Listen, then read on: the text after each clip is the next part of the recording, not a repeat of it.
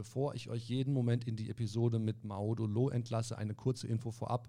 Wir hatten leider technische Probleme bei der Aufnahme. Die Verbindung äh, ist zwischendurch immer wieder abgerissen, weil wir diesmal leider nicht alle an einem Ort sein konnten. Ähm, dadurch sind Schnitte in der Folge entstanden, die sich leider bemerkbar machen, da wir nicht ganz so smooth wieder ins Gespräch eingestiegen sind. Seht uns das in dieser Folge bitte nach. Ich wünsche euch trotzdem viel Spaß.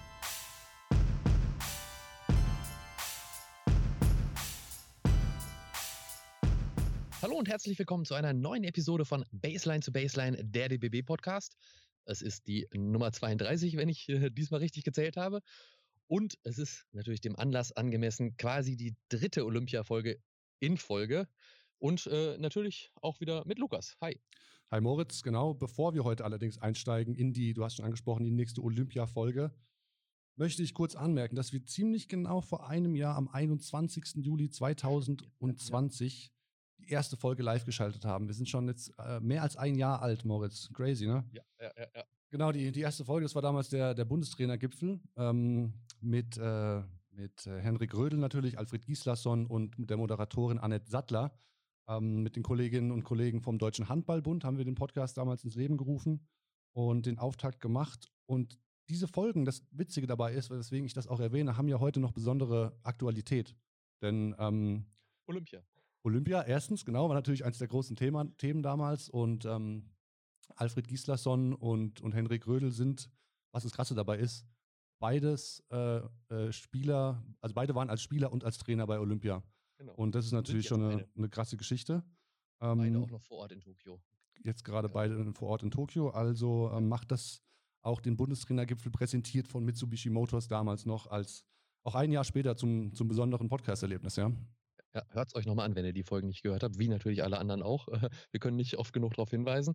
Genau, die beiden sind in Tokio. Mit der, mit dem wir sprechen, ist in Tokio auch äh, gleich. Äh, ich bin diesmal nicht in Hagen, das müssen wir vielleicht auch nochmal kurz erklären, eine besondere Aufnahmesituation.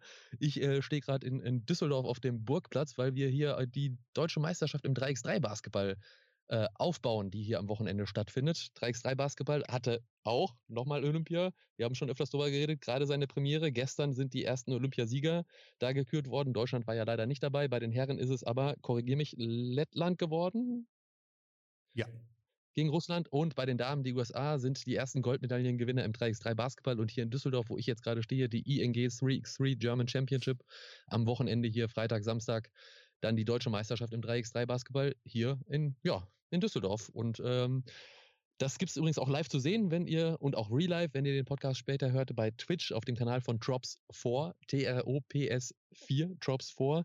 Schaut es euch mal an. Also hier wird sicherlich auch ziemlich cooler äh, Basketball geboten und es ist auch so eine Miniaturausgabe vom, äh, von dem Stadion, was in, in, in Tokio da stand. Also wir haben auch so ein Dach, ein bisschen kleiner, aber es ist genau das gleiche Dach, Tribünen drumherum. Also das wird schon ziemlich cool hier. Wer es noch kurzfristig hört, ein paar Zuschauer können auch kommen, 160, kommt vorbei. Aber das soll es, glaube ich, jetzt auch erstmals zu Düsseldorf gewesen sein. Genau, du hast ja schon angesprochen, 3x3, äh, machen wir noch kurz den Exkurs, ist ja auch, äh, hat ja die Premiere gerade gefeiert als olympische Disziplin. Ähm, deutsche Beteiligung auf dem Feld war leider nicht ähm, mit dabei. Da haben wir die Qualifikation in beiden Disziplinen, also bei den Damen und bei den Herren, verpasst. Allerdings was ganz Besonderes, was cool ist, die Nationalspielerin Svenja Brunkhorst, ähm, mit der wir auch schon einen Podcast gemacht haben, ähm, damals aus Hannover, war bzw. ist auf Eurosport als Kommentatorin aktiv. Und das ist ja mal auch ein, ein witziger, interessanter Crossover, sage ich mal. Ähm, ja. Die war nicht vor Ort, die war natürlich im, im Studio in München und hat von dort aus die Spiele kommentiert und nach, äh, ja, sehr coole Sache und ihren Berichten nachzuurteilen. Ähm, sie haben, haben sie ein bisschen zitiert auf unseren Kanälen und mit ihr gesprochen. Hat es ihr auch sehr viel Spaß gemacht und ähm, spannende Geschichte.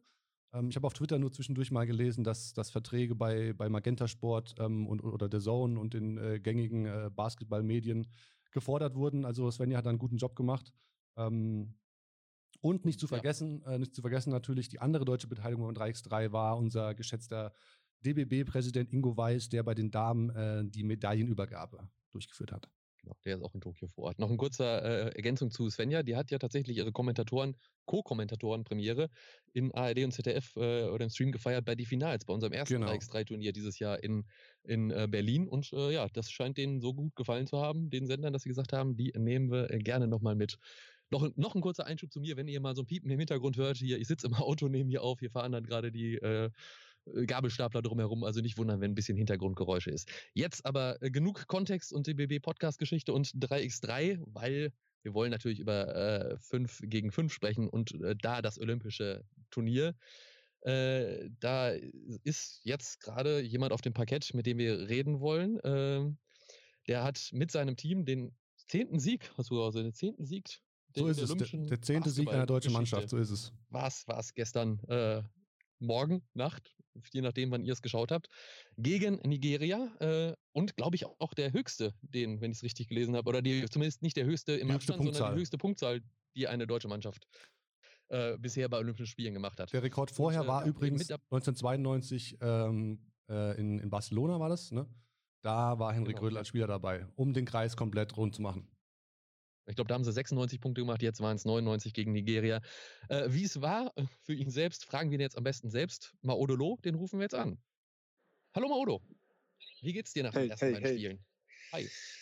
Äh, gut, gut, danke sehr. Ähm, doch, mir geht's gut. Äh, wir, haben, wir hatten jetzt zwei Spiele. Das erste war halt eine frustrierende Niederlage. Äh, meiner Meinung nach hätten wir das Spiel gewinnen sollen haben das ganze Spiel lang geführt und äh, eigentlich das Spiel so an uns gerissen, aber dann äh, am Ende haben wir vier Minuten uns lang nicht, nicht konzentriert und ein bisschen blöd gespielt halt und ähm, daher war das schon sehr frustrierend, aber ich bin sehr froh, dass wir gestern in der Lage waren, Nigeria zu schlagen und wir sind im, Turnier noch drin und haben alle Chancen noch äh, ins Viertelfinale einzuziehen. Also mir geht es auf jeden Fall gut. Ja, also haken wir mal das, das Italien-Spiel ab, genau. Aber im, im zweiten Spiel gegen Nigeria, das war ja so ein bisschen so die Story des Sommers, so ein bisschen wie bei der Qualifikation in Split, dass ihr äh, einen Rückstand aufholt und am Ende einen wichtigen Sieg einfahrt und das eben auch durchzieht. Und das hat ja eben, wie ich gerade schon sagte, in Split auch die Mannschaft so ein bisschen gezeigt. Äh, ist das das, was das Team auszeichnet oder, oder jetzt in deinen Worten, was zeichnet diese deutsche Nationalmannschaft in Tokio jetzt gerade aus? Naja, also was uns auszeichnet, ist, ich denke, wir haben wirklich eine coole, eine coole Chemie einfach. Und ähm, die Stimmung ist gut. Und wir, wir irgendwie halten wir auf dem Spielfeld so richtig zusammen. Ja? Also wenn, wenn es Probleme gibt auf dem Feld ähm, und einige Teams vielleicht, weißt du, so, so Kopf hängen lassen und, und alle sollen ein bisschen auseinandergehen, ähm, glauben wir weiterhin dran und bleiben zusammen so. Und ich glaube, das ist eine krasse Qualität, vor allem im Sommer wo Teams äh, nicht wirklich so viel Zeit haben, sich strategisch gut vorzubereiten oder im besten Rhythmus zu sein oder ähm, an anderen Sachen zu fallen. Es ist, glaube ich, krass wichtig, dass man so, so eine gute Truppe hat, die, äh, die gut miteinander können und, und wo die Chemie passt. Und sprecht ihr eigentlich bei sowas dann auch in, äh, äh, zwischen den Spielen irgendwo oder beim Abendessen drüber, wie ihr euch dann pusht, dass ihr diese Energie auch von der Bank, die man ja immer wieder sieht, auch, dass die dann kommt? Oder ist das was, was automatisch sich jetzt schon im Team so eingefahren hat? Ich glaube, hat sich einfach so ein bisschen eingefahren. Äh, auch über die Jahre, also man darf auch nicht vergessen, so, also ähm, viele, viele, viele, viele Teile dieser Mannschaft haben jetzt schon einige Jahre miteinander zusammengespielt. Und ähm, ich meine, ich, ich, hab, ich bin dann, ich bin der Nationalmannschaft so richtig äh, zugestoßen 2015 und äh, mit Chris Fleming noch. Und ja. ich, ich, erinnere mich noch damals, hat er schon immer gesagt, weißt du, man, man, äh, man, man, man baut damals schon so das Fundament für die Zukunft und es lohnt sich, jeden Sommer zu Nazi zu kommen und irgendwann wird es sich auszahlen und äh, er hat immer hoch da, wie sagt man es halt, hat immer, hat immer schon die, diese Vision gehabt, so richtig, meiner Meinung nach. Und äh, hat er uns Spielern immer mitgegeben. Und wenn man überlegt, von damals 2015, ich meine, Joe Vogtmann ist auch dabei, ähm, ich meine, Schröder auch, aber der ist halt diesmal wegen, wegen seiner Versicherung nicht. Robin äh, Nils, äh, Robin, Robin, natürlich, ja. genau. Und, und äh, auch jetzt halt die, diese, diese, diese Truppe hat halt so einige Puzzleteile, so sage ich mal, nicht Puzzleteile, aber Teile, die schon sehr lange miteinander gespielt haben. Und jetzt auch Danilo und ich denke, wir kennen uns und ähm, das ist einfach eine gute Chemie, sage ich mal, und es passt einfach. Am Samstag müsst ihr das dann jetzt nochmal zeigen. Da steht vor allen Dingen erstmal das entscheidende letzte Gruppenspiel gegen Australien an. Äh, kannst du mal ein bisschen den Hörern eine Einschätzung geben, was für ein Team da auf euch wartet und wie du auch eure Chancen einschätzt, dass jetzt da der erste Einzug in die K.O.-Runde bei Olympia seit 92 mit dieser Mannschaft klappt? Ja, so wir, wir, wir, wir treten jedes Spiel an, um, um auch zu versuchen zu gewinnen. Also wir, wir sagen nicht, okay, wow, das ist Australien, äh, versuchen hier nicht so hoch zu verlieren oder mit der Punktedifferenz. Ähm, ich finde, ich finde, wir haben jetzt dieses Turnier ähm, solide gespielt, aber immer noch nicht unsere beste Leistung gezeigt. Ich meine, wir haben gegen Nigeria sehr schwach verteidigt, meiner Meinung nach, und viele Dreier zugelassen, die einfach undiszipliniert, unnötig waren. Mhm. Ähm, zum Beispiel, wenn, wenn wir so ein Problem halt lösen und äh, kann man auch in Australien schlagen, meiner Meinung nach. Also ich, äh, ich denke nicht, dass wir uns irgendwie verstecken müssen. Ich, ich finde, wir haben wirklich, äh, wir, wir, wir können mit Selbstbewusstsein spielen, mit Selbstvertrauen und ähm, mal schauen, was dann am Ende dabei rauskommt. Das letzte Spiel gegen Australien habt ihr ja gewonnen. Das war damals in der Vorbereitung äh, zur WM 2019. Ähm, nehmt ihr das noch zu Rat? Ich meine, auch aus dem Team, aus dem australischen Team von damals sind ja auch heute noch einige Spieler dabei. Joe Ingles, Paddy Mills, äh, Aaron Baines, sind alles Leute, die ja heute auch mit oder am Samstag auch mit auf dem Feld stehen werden. Ist das noch was, was ihr zu Rate zieht, wo ihr euch auch nochmal Tape von damals vielleicht anschaut? Weil, also ihr seid ja eine andere Mannschaft, aber die haben bestimmt noch den einen oder anderen Spieler, also haben noch dabei. Ähm, oder bereitet ihr euch einfach mit dem vor, was die Australier jetzt jüngst gezeigt haben, was ja auch ja, wahrscheinlich mehr Sinn machen würde. Aber ist das nochmal irgendwie drin bei euch? Nee, nicht wirklich. Nee, nicht wirklich. Ähm, aber ich meine, nee, nicht wirklich. Wir fokussieren uns eher auf das, was sie bisher diesen Sommer gemacht haben und in diesem Turnier gespielt haben. Äh, da, was da vor zwei Jahren passiert ist, ist zu lange her. Mhm. Außerdem, ich glaube, Bogut war damals auch dabei, der ist diesmal nicht dabei. Ja, stimmt. Ja. Der war auch schon, glaube ich, so ein, der war schon so, so, so, ein, so ein Key für die vor zwei Jahren. Daher ist es schon eine andere Mannschaft, die spielen auch anders. Ähm, daher nicht wirklich, nee. Was, was für ein Team erwartest du da am Samstag? Ja, eine wahnsinnig talentierte Mannschaft, mit, die viel Selbstvertrauen hat, die, ähm, die viel Talent hat, äh, die auch, die sich auch schon seit längerer Zeit kennen und eingespielt sind. Ähm, laut FIBA die, die beste Mannschaft äh, der Welt gerade hier der, äh, bei den Olympischen Spielen. Also wirklich eine, eine, eine, eine renommierte Mannschaft, sage ich mal. Ähm, das erwarte ich auf jeden Fall. Okay, also dann. Ein taffer Gegner. Ja. Wir machen einen kleinen Sprung zum anderen Thema. Und zwar, es gab ja ähm, tatsächlich so einen ganz kleinen, oder es gab einen kleinen medialen Aufschrei darüber, ähm, dass, dass ihr euch so ein bisschen äh, in eurer, in eurer Instagram-Story lustig gemacht habt über die, über die Outfits, das ist bei, fürs Einlaufen, ähm, die Olympia-Outfits beim, beim Einlaufen der Nationen. Ja. Ähm, ich muss gestehen, und ich glaube, da spreche ich auch aus, für Moritz tatsächlich, das sah ja, ja, tatsächlich auch ein wenig schräg aus, einfach so. Schöne die, Weste. Die Weste war auf jeden Fall irgendwie so schütz, schützenmäßig. Ähm, ja, aber wahrscheinlich war aber spätestens beim, beim Einlauf in das Stadion, beim Stadiontor war das alles für dich vergessen. Wie, wie war der Einlauf für dich und, und was nimmst du von diesem Abend in Tokio mit? Ja, also an der Stelle, ich, ich, ich will mich nochmal so öffentlich entschuldigen, falls ich da irgendjemand jetzt so, keine Ahnung, verärgert habe oder so. Das war gar nicht so gemeint.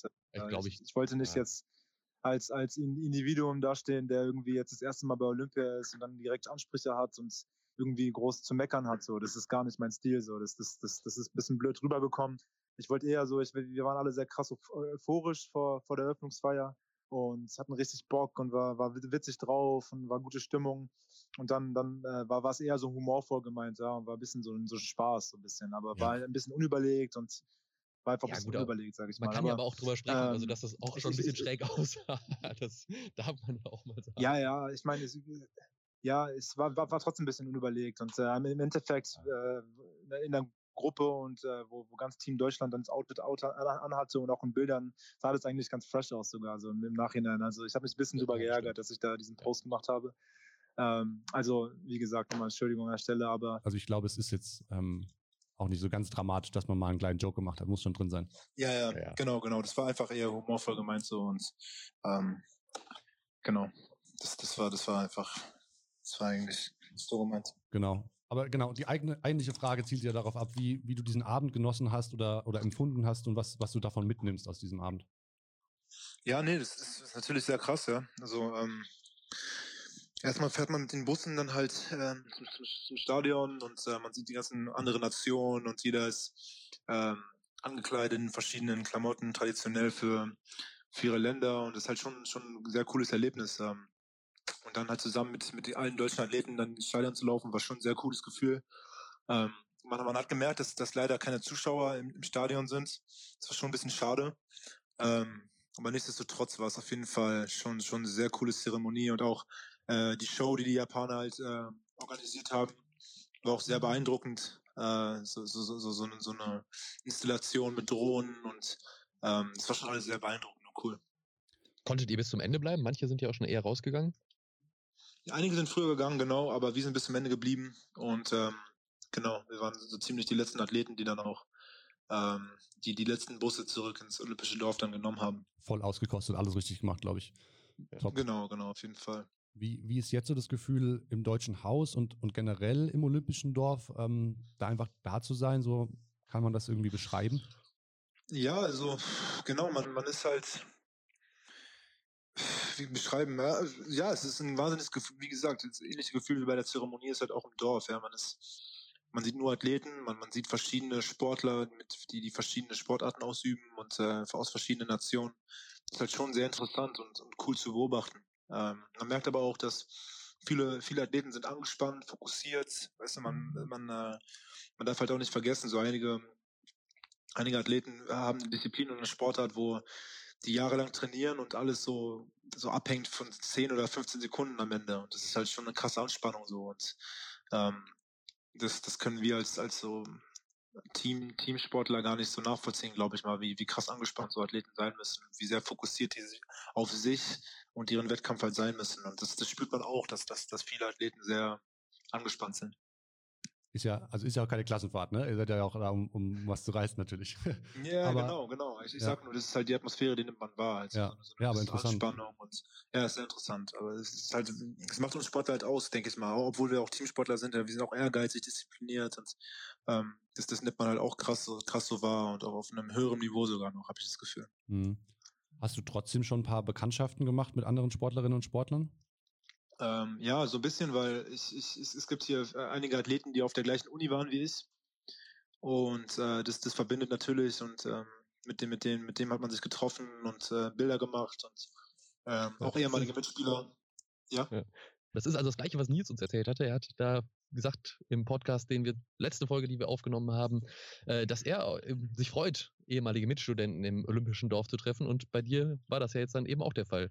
Das ist ja sicherlich ganz cool. Aber hört euch den Podcast von Nils auch nochmal dazu an. Aber das als kurzer Einschub dazu. Du hattest gerade noch erzählt, äh, wen du noch irgendwie alles da getroffen hast. Ja, genau. Also, also äh, ehemalige Mitstudenten aus meiner Uni, äh, die halt auch auf die Uni gegangen sind. Nicht unbedingt auch zur gleichen Zeit wie ich, sondern generell einfach auf der Columbia waren. Und halt Mitspieler, ehemalige. Also aus, aus den Bamberg-Zeiten, Nicolo Melli, äh, Ali Nikolic ähm, und auch Simone Fontecchio von Italien als ehemalige Mitspieler. Ja. Genau. So, die, mit, denen, mit denen trifft man sich auch kurz und macht halt ein paar Bilder. Ja. Ähm, kommen wir äh, zu einer Rubrik, so der einzigen Rubrik, die wir im Podcast haben, vor allen Dingen dann, wenn wir äh, Nationalspieler, ehemalige Nationalspieler bei uns drin haben. Äh, und zwar die Frage nach dem ersten Länderspiel. Gestern war es dein 65. wenn wir richtig gezählt haben. Erinnerst du dich äh, noch an das erste? Du hast vorhin schon drüber gesprochen, über, über Spiele, die da waren, aber ich das allererste, was du hattest, weißt du noch, wann es war? Oh, krass. Ähm, Boah, das allererste. War das 2014? Genau, ja, ja, ja. Ding, ja. ding, ding, ding. Ja, 2014. Ich, ich, weiß aber nicht mehr gegen wen, um ganz ehrlich zu sein. Ja. Island, Tatsächlich äh, schließt sich da auch ein nee, kleiner Kreis. Nee, nee, nee, nee, nee, nee, nee, Finnland, Finnland, Finnland. Na, Kann also laut, Finnland? Laut, laut Statistik Italien tatsächlich. In einem Turnier in Italien. Ah, stimmt, stimmt, in Trento. Ich spinne. Genau. Ja. Ich spinne, ganz genau. In Trento, genau. Ganz genau. Ja. Wir hatten, glaube ich, davor ein Testspiel ja, gegen Finnland.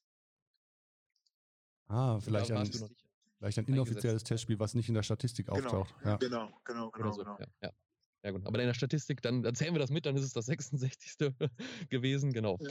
Aber als erste, und, und wie war das für dich damals? Das war ja dann noch ein anderer Coach, von, als von dem du gerade gesprochen hast, nämlich genau, das, äh, Emi Mutacic. Emi Mutacic, ja. genau, äh, genau. Ja, das war, boah, das war krass, weil ich meine, zu dem Zeitpunkt war ich noch ähm, College, College-Student äh, also nicht Profi. Und ähm, ich habe nie wirklich Nationalmannschaft gespielt in der Jugend. Ähm, ich war auch nie in irgendwelchen Auswahlen oder im Kader.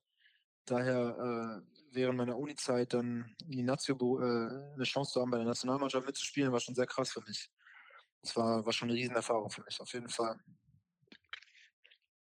Und äh, dann ging es weiter. 2015, also in dem Jahr hast du nur die Vorbereitungsspiele mitgemacht äh, und nicht die EM-Qualifikation, die ja anstand. Aber 2015, da direkt auch im EM-Kader in deiner Heimatstadt Berlin bist du gelandet. Äh, auch darüber haben wir in der letzten Folge mit Nils schon gesprochen, ähm, über 2015. Das, ihr seid beide irgendwie Berliner, habt da 2015 in Berlin Vorrunde gespielt. Nächstes Jahr in Berlin dann EM-Finale, oder? Das wäre schon geil. Ja, das wäre sehr krass, natürlich, auf jeden Fall. Das war was ganz Besonderes für mich da 2015, ähm, die EM in Deutschland mit, miterleben zu dürfen. Äh, das, das, war eine wahnsinnige Erfahrung für mich. Und, ähm, mit, mit Nowitzki auch zu spielen und mit Dennis äh, in dem ersten Jahr von ihm und so, das, das, das war schon sehr krass. Ähm, nee, nicht sein erstes, das war sein zweites, sorry. Aber das war, das war schon sehr besonders für mich und ähm, ich hoffe, dass, dass nächstes Jahr halt ähm, die Europameisterschaft, dass, sie, dass hoffentlich Corona sich gelegt hat und dass Fans wirklich da sein können äh, damit, damit, damit wir so, so, ein richtig cooles Turnier spielen können, auf jeden Fall. Du hast es eben schon ein bisschen angesprochen mit den Jugendnationalmannschaften. Ich glaube, wenn ich, äh, wenn ich richtig liege, Yoshiko und du, ihr seid die einzigen, die, die nie in der Jugendnationalmannschaft gespielt haben, die jetzt aber in diesem Kader stehen in Tokio.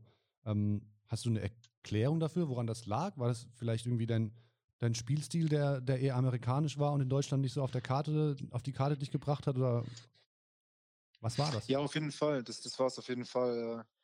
Ich, ich habe halt auch in der Jugend nicht, nicht für Tusli oder für Alba gespielt oder so. Ich habe halt für meinen für, für, den, für den Bezirk, Bezirksverein gespielt, DBV Charlottenburg. Äh, da waren meine ganzen Freunde und äh, das, das ist da, wo ich halt Basketball angefangen habe und wo ich halt gespielt habe. Und ich glaube, diese Vereine wurden nicht so richtig anerkannt von, von, von der Auswahlpolitik oder von, von der Nationalmannschaftsjugendpolitik. Also ich meine, wie soll man National Nationalmannschaft spielen, wenn man nicht mal in den Berliner Auswahl reinkommt? Ja, also ja. Ähm, daher, genau, ich weiß nicht, ich wurde da nie so eingeladen oder nie wirklich gesehen, sage ich mal. Und ja, so war das halt damals. Ja, ähm, um, umso, ja. umso cooler, dass du trotzdem den, oder besser, dass du trotzdem den, den Schritt zum Basketball äh, gegangen bist. Und ähm, du hast gesagt, im, im, Bezirksverein, das war das erste Mal, dass du im Verein gewesen bist, aber wann hat deine Reise zum Basketball wirklich begonnen? Wann bist du zum ersten Mal in Kontakt gekommen damit? Boah, da war ich auch noch jünger. Ich denke, ich habe ich, hab, äh, bis ungefähr sieben oder acht durch ein Videospiel meines Bruders, äh, der so Basketball gespielt hat, auf der Nintendo war das noch, die Saga oder so. Und ähm, das, das fand ich so wahnsinnig cool, dieses Videospiel. Und dann habe ich halt angefangen, auf dem Hochbett so, so einen Korb zu befestigen. Meine Eltern haben das gemacht und dann habe ich halt auf dem Hochbett immer gespielt. Und ja. ich denke, das waren so die ersten Kontaktpunkte so, aber ich habe dann, ich habe früher immer auch Fußball sehr, sehr gemocht. Und im Verein habe ich halt erst angefangen, als ich dann so zwölf war, tatsächlich. So zwölf ungefähr. Okay. Ja. Genau. Und dann wie alt warst, wie alt warst du dann als... Bei DBV. Ja, du, du bist Jahrgang, welcher Jahrgang bist du nochmal? 92er. 92er. Also dann, äh, ja, von da bis zur A-Nationalmannschaft war es ja dann wiederum auch nicht so lange. Also ist ja dann doch schnell gegangen. Das, ja, genau. Das, das, war, das war ja das Überraschende an der ganzen Sache. Ich meine, ich glaube, als ich dann zur Nation gestoßen bin, kannte keiner in Deutschland oder wusste nicht wirklich jeder, also keiner kannte mich so. Und ja. weil meist irgendein ein Junge, der, der nicht mehr Profi ist, der in der Nationalmannschaftskader ist und in der Europameisterschaft spielt. Und äh, wenige haben halt je von dem gehört so.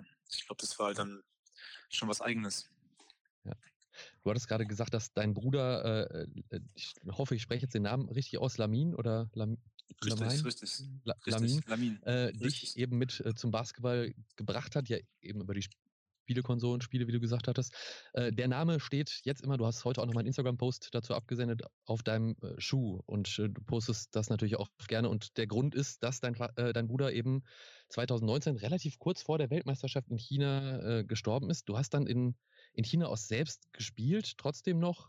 Woher hast du diese Kraft und Energie nach so einem Schicksalsschlag genommen, da spielen zu können? Ja, so, keine Ahnung. Es so Basketball ist für mich halt, ähm, Basketball ist, ist, ein krasser, so, spielt eine sehr wichtige Rolle in meinem Leben so und ähm, ja. ich, ich, ich sage ich sag auch ganz ehrlich, ich glaube, diese WM hat mir krass geholfen, die Situation so, äh, so ein bisschen zu verarbeiten, ähm, so, so, so, akut wie möglich das zu, zu, zu, verarbeiten. Also ich hatte, es war schon eine sehr taffe Zeit äh, für, für meine Familie und für mich. Ähm, ja. Ist es immer noch, aber damals, als, als es halt passiert ist, war schon wirklich war wirklich schwer und das, das hat mir geholfen, äh, mich ein bisschen abzulenken und auch meine Frust so ein bisschen irgendwie zu, zu, zu äh,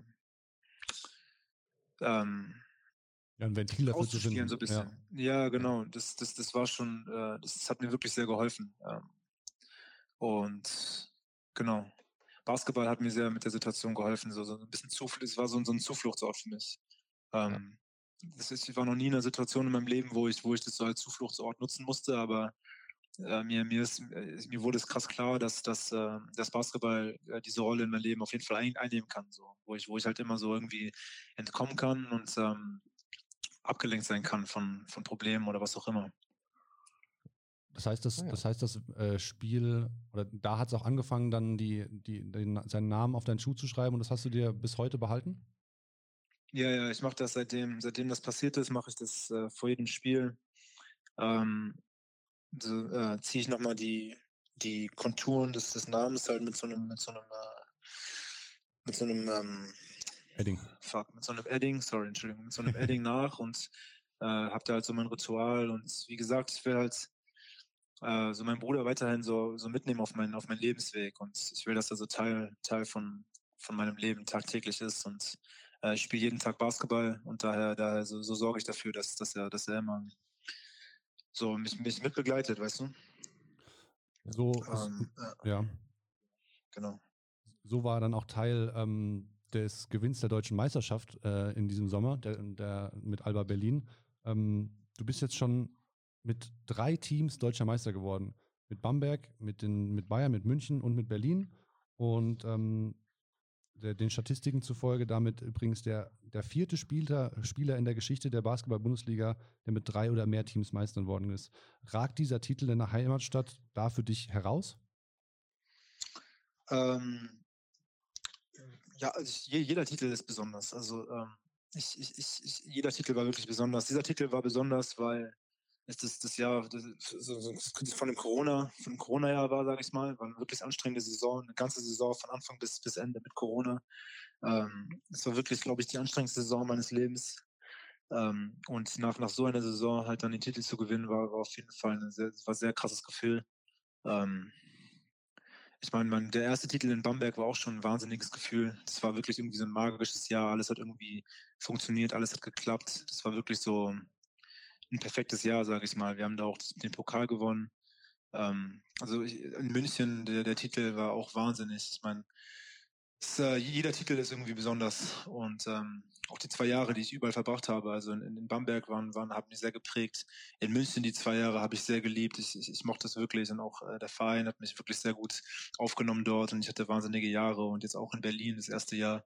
Ähm, ist wirklich so, ich hatte bisher wirklich Glück, in, in guten Organisationen, in guten Vereinen zu spielen, ähm, die immer die Möglichkeit hat, äh, Meister zu werden. Also äh, das, das, das äh, war für mich auf jeden Fall sehr besonders. Jetzt äh, bleibst du auf jeden Fall noch weiter in Berlin und hast da schon, wie man auch immer liest und hört, die Rolle des Leistungsträgers ist da für dich vorgesehen und bist da mit einer der wichtigsten Spieler in der Planung. Wie gehst du mit dieser Rolle um, dass jetzt da auch ja, auf deinen Schultern viel Verantwortung lastet? Ähm, ja, also das, Verantwortung ist immer etwas, was ich, was ich, ähm, wovor ich so keine Angst habe oder sowas. Und das ist etwas, was ich auch auf jeden Fall auf, nicht, auf mich nehmen möchte. Ähm, und ich meine, das, das, das gibt einem auch die Chance, weiterhin zu, zu, zu wachsen und sich zu verbessern. Und ähm, das ist immer etwas in meiner Karriere, was ich so was ich so nachstrebe. Also ist, ein, einige Spieler versuchen so gut so viel Geld wie möglich zu verdienen oder andere Spieler versuchen, ähm, keine Ahnung, so, so gute Statistiken zu haben wie möglich oder andere versuchen so viele Titel zu haben wie möglich und so für mich so meine Priorität immer ist ich, ich, so, so, immer eine Entwicklungskurve zu haben. Ich versuche mich als Spieler immer irgendwie zu, so, zu verbessern und das Gefühl zu haben, dass ich irgendwas in meinem Spiel ähm, fortbilde oder sowas. Und das ist immer so meine Priorität. Und ich denke, dass ich als Spieler auf jeden Fall gewachsen bin in meiner Karriere bisher. Und obwohl ich 28 bin, sage ich nicht, ich bin zufrieden, so wo ich bin, oder ich bin zufrieden mit meinem Spiel.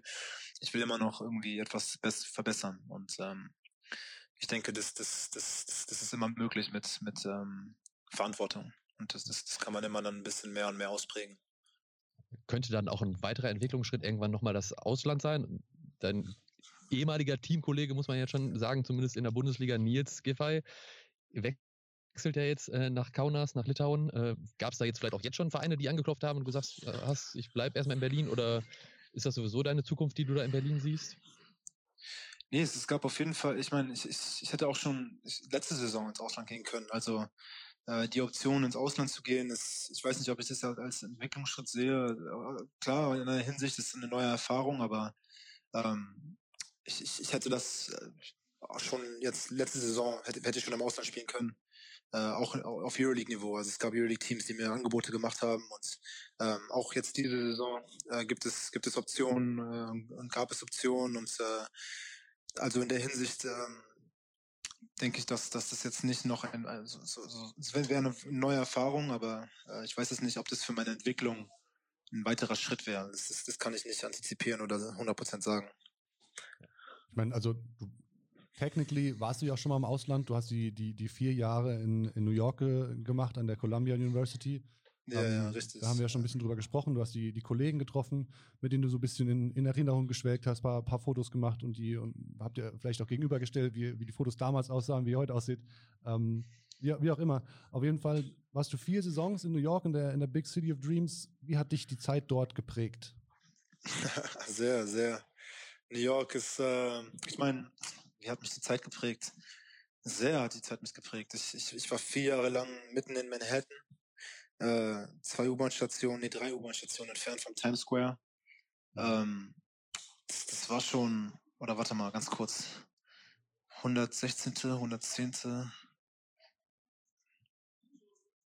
vier, sorry, vier oder vier, vier bis fünf U-Bahn-Stationen. Jetzt weiß ich, damn, das war lange her, ja. Ähm, jedenfalls habe ich hab dort vier Jahre lang verbracht in New York, mitten in, mitten in der Stadt und äh, das ist ja mehr Zeit, als ich in Bamberg, München oder jetzt, ja, nicht Berlin, aber Bamberg oder München verbracht habe. Mhm. Ähm, und ich meine, ich habe da eine Ausbildung bekommen, eine Top-Universität und habe dort viel gelernt. Ähm, viele wahnsinnige Menschen kennengelernt, mit denen ich immer noch äh, ein sehr gutes Verhältnis pflege. Ähm, eine andere Kultur besser kennengelernt, äh, eine Stadt kennengelernt, die wirklich eine der multikulturellsten und aufregendsten Städten der Welt ist. Und äh, in der Hinsicht hat mich die, diese Zeit hat mich wahnsinnig geprägt. Sehr, sehr, sehr. Was schätzt du, auf welchem Platz du stehst in der Rangliste der verwandelten Dreier in der Geschichte der Ivy League? Ihr habt ja Ivy League gespielt, Ivy League College, die Columbia University. Da gibt es eine Rangliste, die gezählt, die zählt die Dreier, ähm, also Three-Point-Makes seit 1986. Was schätzt du, auf, welcher, auf welchem Platz du stehst? Vielleicht weißt du es auch, oh, aber was schätzt du, wenn du es nicht weißt? Äh, das, ich, ich, weiß, dass ich von der, auf der Columbia-Liste auf 1 bin. Ja. Aber Ivy League weiß ich nicht, keine Ahnung. Ja, Ivy League gehör, gehören, ja schon, gehören ja schon ein paar Colleges dazu. Wie viel das genau sind, kann ich jetzt auch nicht sagen. Aber du bist Ivy tatsächlich. League sind acht, sind acht schon, glaube ich. Acht, ja. acht Unis. Ja, okay. Ja. Ähm, du bist auf jeden Fall auf Platz 5 mit 277 Three-Point-Makes in vier Jahren. Okay. Ja, krass. Also das ist schon, schon eine krasse, krasse ähm, Errungenschaft, sage ich mal. Die, ich meine, die Amerikaner haben das ja ganz gerne, so diesen Bezug zu Ranglisten und plakativen Statistiken und so. Du hast gesagt, du spielst eher für deine ähm, basketballerische Verbesserung. Ähm, das heißt, so eine Statistik juckt dich nicht, die lässt dich kalt oder ist das schon auch irgendwie ein kleiner, kleiner Ritterschlag so vielleicht? Naja, also ich meine, wie, wie kann man halt basketballische Entwicklung so messen? Also im Endeffekt sind es ja dann Statistiken, die dann äh, in, ja. in, der Hinsicht so aussagekräftig sind. Äh, aber Statistiken sind halt nicht alles. Also es gibt auch ein äh, paar Sachen, die in die Statistiken nicht aufgenommen werden. Zum Beispiel, keine Ahnung, wie, wie, wie sehr, wie sehr plus minus oder keine Ahnung, wie. Ja, wie gut der Pick steht. wie gut der Pick Klatsch, steht zum Beispiel. Ja, ist, oder genau. Und ich denke, ähm, es gibt mehr, das ein Spieler ausmacht, als nur, keine Ahnung, viele Assists und Punkte er macht. Ähm, aber nichtsdestotrotz, das stimmt schon. Also, das stimmt schon. Also, zu sagen, dass ich mich um Statistiken gar nicht kümmere, ist, ist natürlich, das stimmt ja gar nicht. Also, ähm, in einer Hinsicht äh, wird Entwicklung auch in Statistiken gut dargestellt und, ähm, Genau, man muss halt nur eine, eine, gesunde Balance finden und nicht nur auf Statistiken achten, weil Basketball ist mehr als nur das. Auch an einigen Stellen ein bisschen Kunst manchmal Basketball. Und da haben wir ein Stichwort, äh, auf, auf das wir auf jeden Fall nochmal zu sprechen kommen müssen, nämlich äh, deine Mutter, äh, Elvira Bach, ist eine nicht ganz unbekannte Künstlerin in Deutschland. Wer sie dennoch nicht kennt jetzt von unseren Hörern, wie würdest du sie und ihre Kunst beschreiben? Ja, also äh, ja, sie ist, sie ist auf keinen Fall äh, nicht unbekannt. Ich, ich, ich würde sogar sagen, sie ist safe bekannter als so ich so. also sie wird, sie wird 100 Prozent gibt es mehr Menschen, die meine Mutter kennen als mich. Ähm, und sie, ja, wie würde ich sie beschreiben? Sie, sie, sie ist eine eine Künstlerin, die es geschafft hat, eine Familie ähm, aufzuziehen, also die Mutterrolle einzunehmen äh, und gleichzeitig eine, eine Künstlerkarriere hinzulegen und äh, das halt auch erfolgreich. Und ich denke, das, davon gibt es nicht viele. Äh, äh Künstler sind meistens sehr, leben sehr unkonventionelle oder äh, nicht so wirklich normale Leben. Und äh, ich, ich denke, es ist schon ein wahnsinniges, wahnsinniger Erfolg, dass meine Mutter in der Lage war, äh, eine renommierte Künstlerin in Deutschland zu sein, die weltweit ausgestellt hat, in New York, im Guggenheim Museum, in, im MoMA, Museum of Modern Arts mhm. äh, und all diese Erfolge hat und ähm, von ihrer Kunst lebt und ähm, noch in der Lage war, äh, die Rolle der Mutter einzunehmen und, und eine tolle Mutter äh, war und ist. Also das, das, das, ja, das, das ist meine Mutter. Wer jetzt vielleicht noch nicht so Bilder gesehen hat, das sind äh, Gemälde, ne? Das ist richtig. Und was ist da yeah, der Stil? Das bildende Kunst. Bildende Kunst äh, ist der Stil eher, eher figurativ als abstrakt. Ähm, ja, und, und also meine Mutter ist bekannt für, für Frauen, ähm, Figuren äh, in verschiedenen Lebenssituationen und äh, einige sagen auch, dass, dass die, die Frauen, die meine Bilder malt, äh, sie selbst ähnelt. Und ähm, eventuell tut es auch das. Sie, sie sagt immer nein, aber ich bin auch der Meinung, äh, praktisch malt sie halt sich selbst, nicht, nicht sich selbst, aber halt die Frau in, in verschiedenen Lebenssituationen. Ich meine, etwas, etwas vom Künstler steckt ja in jedem Bild, was dieser Künstler kreiert und deswegen, äh, vielleicht ist das, passiert das unterbewusst auch, dass da so ein bisschen einfach, ja, so eine keine Selbstdarstellung, aber da einfach gewisse Dinge mit einfließen. Auf jeden Fall, äh, auf jeden Fall. Das, das, das kann sehr gut sein. Äh, wie oft wurdest du schon porträtiert oder von ihr gemalt? Nein, nicht oft. Ich habe mich damals, als ich noch so jünger war, habe ich immer gefragt, äh, warum, warum meine Mutter nicht mal irgendwas mit Basketball malen würde. Ich war immer sehr, mhm. sehr enttäuscht, dass, dass, dass nie irgendwie ein Basketball vorkam. Und dann, jetzt nachdem ich dann in Bamberg unterschrieben habe, auf einmal hat meine Mutter angefangen, auch Basketball irgendwie in ihre Kunst mit einzufügen. Und da war ich ganz überrascht, ganz überrascht und geehrt. So. Also inzwischen gibt es sogar ein Bild auch, wo, wo, wo ich, wo ich, ähm, wo ich zu sehen bin mit einem Basketball in der Hand, äh, mit, mit einem Columbia-Shirt. Ah, ähm, cool. Nice. Ja, und es gibt auch sogar noch ein weiteres Bild, äh, das sie mal gemalt hat, wo ich glaube ich ein Bamberg-Trikot trage, ein weißes. Und es ist eine witzige Geschichte. Ähm, das Bild wurde ausgestellt und auch verkauft. Und äh, das Bild wurde verkauft an einen, äh, einen Käufer, der ehemaliger Bamberg-Spieler war und genau die gleiche Nummer trug, die meine Mutter auf das Trikot gemalt hat. Wow. Das ist wirklich geil, eine richtig verrückte Geschichte. Ähm, und der Mann hat mir dann ein Bild geschickt ja.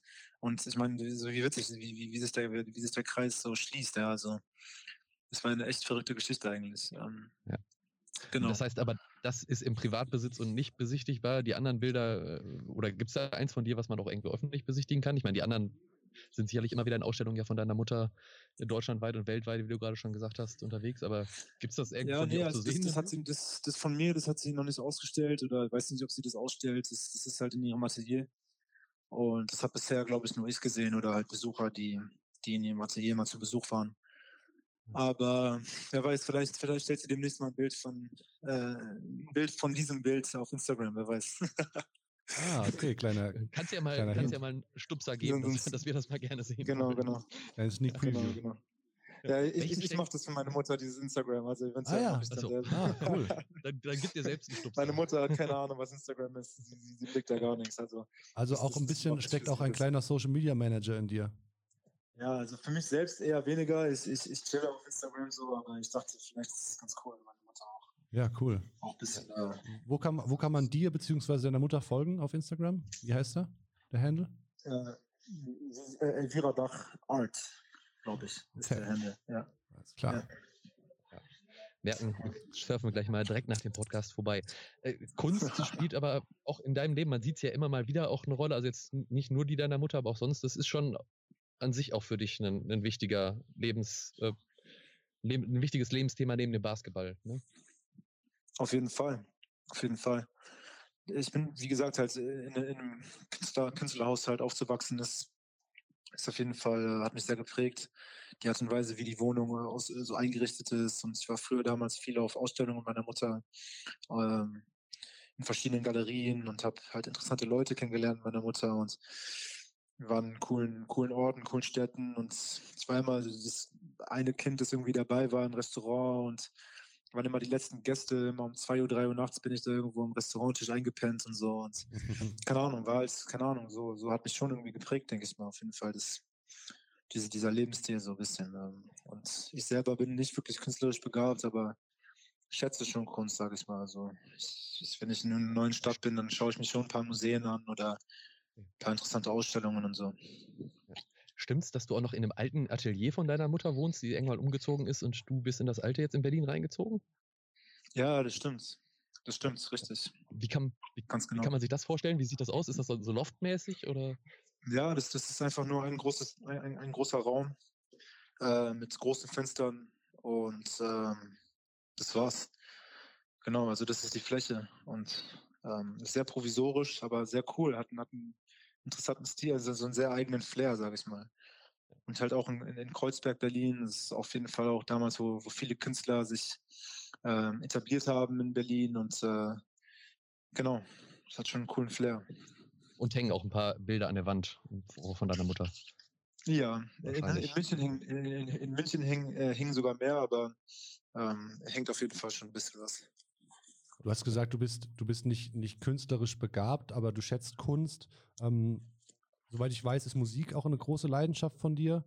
Ähm, Ja. Es gibt viele Basketballer, die auch so eine Rap-Karriere nebenher anstreben. Falls es da irgendwelche Songs von dir gibt, Maudo, in den Tiefen von YouTube, dann ähm, darfst du das uns auch natürlich erzählen. Aber eigentlich würde ich die Frage ausrichten nach deinem, nach deinem All-Time-Favorite Artist. So.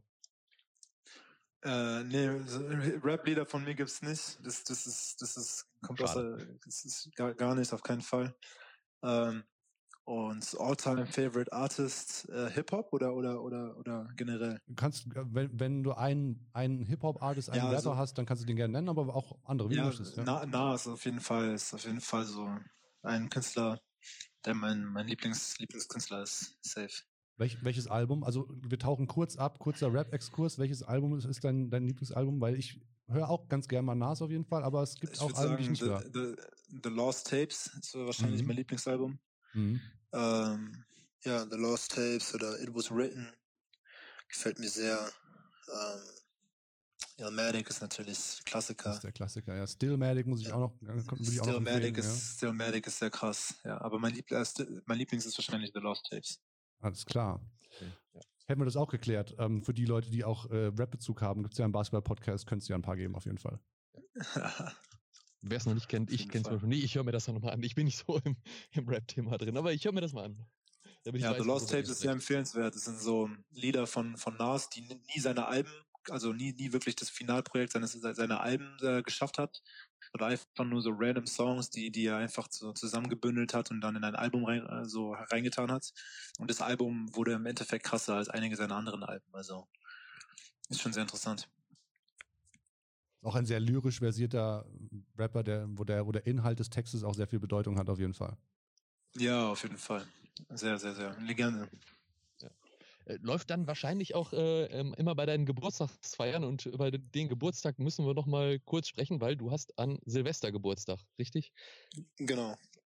Wie ist das für dich da? Jedes Jahr gibt es da jedes Mal eine große Feier oder ist das dann so dadurch überlagert, dass da halt Silvester ist und eigentlich alle den Jahreswechsel feiern? Mm, Ja, so doch. Es, es, es, meine Freunde, wir wir feiern dann halt immer zusammen irgendwie bei mir oder äh, versuchen da irgendwas zu organisieren.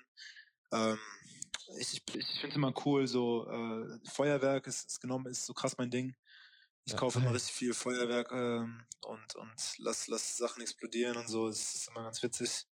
Ähm, äh, und ja, so als Kind war halt ein bisschen langweilig, weil alle waren immer irgendwie im Urlaub oder hatten Ferien. Ja. Das war halt immer ein bisschen uncool so, aber ähm, war immer eine besondere Zeit, halt Weihnachten und Silvester direkt so nah einander. War immer sehr besonders. Also immer eine große Party. Ja, schon, Cool. doch schon, auf jeden Fall. Super, ja. Maudo. Dann glaube ich, ist das ein ganz, ganz gutes Stichwort. Ähm, Party. Ich hoffe, dass wir auch demnächst noch die eine oder andere Party feiern können. Ähm, erstmal wünschen dir wir auf jeden Fall erstmal vielen Dank, dass du dir Zeit genommen hast. Ähm, wir wünschen euch, euch ganz viel Erfolg natürlich für den Samstag, äh, für das Spiel in Australien. Und ähm, ja, da würde ich an den Moritz abgeben. Ja. Ja, stark. Vielen Dank. Genau. Viel Erfolg, wie gesagt. Genießt die Zeit vor Ort. Grüße an alle, die da sind. Äh, ein paar sind ja doch auch, durften noch mitfahren, leider nicht alle. Deswegen sitzen wir auch hier, wo wir sind und nicht in Tokio. Aber äh, haut was raus, macht ein schönes Spiel und ja, guck mal, wie weit es geht. Wir sind damit durch äh, für heute mit dieser Folge von Baseline zu Baseline, der DBB Podcast. Vielen Dank euch draußen fürs Zuhören. Äh, wie schon gesagt, das Vorrundenspiel am Samstag deutscher Zeit 10.20 Uhr, äh, ARD, ZDF Stream, äh, Join, Eurosport, ihr werdet es finden, es wird viel übertragen werden. Das komplette Spiel gibt es immer in den Streams, also da lohnt es sich am, am meisten reinzuschauen äh, oder am besten. Zur besten äh, Uhrzeit, Samstagvormittag 10.20 Uhr, zweites genau. Frühstück. Zum Brunch, da auf jeden Fall. Auf jeden Fall spannende Wochen, die äh, hier aktuell für den deutschen Basketball anstehen. Wir haben schon gesagt, ich bin hier in Düsseldorf bei der deutschen Meisterschaft 3 gegen 3, äh, die hier aufgebaut wird, am Wochenende stattfindet.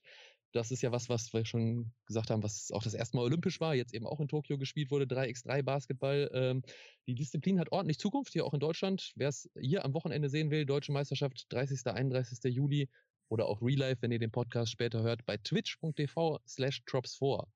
TROPS 4, Drops 4, die übertragen das hier, die deutsche Meisterschaft vom Burgplatz in Düsseldorf. Genau, und von uns gibt es in spätestens zwei Wochen die nächste Folge. Könnte sein, dass auf dem Weg dahin noch eine Bonusfolge entsteht. Das ist aber noch nicht ganz spruchreif, deswegen möchte ich da noch nicht zu viel versprechen. Ähm, erstmal soweit. Äh, vielen Dank. Äh, das war's von uns aus Hagen slash Tokio slash Düsseldorf. Ähm, macht's gut. Ciao, ciao.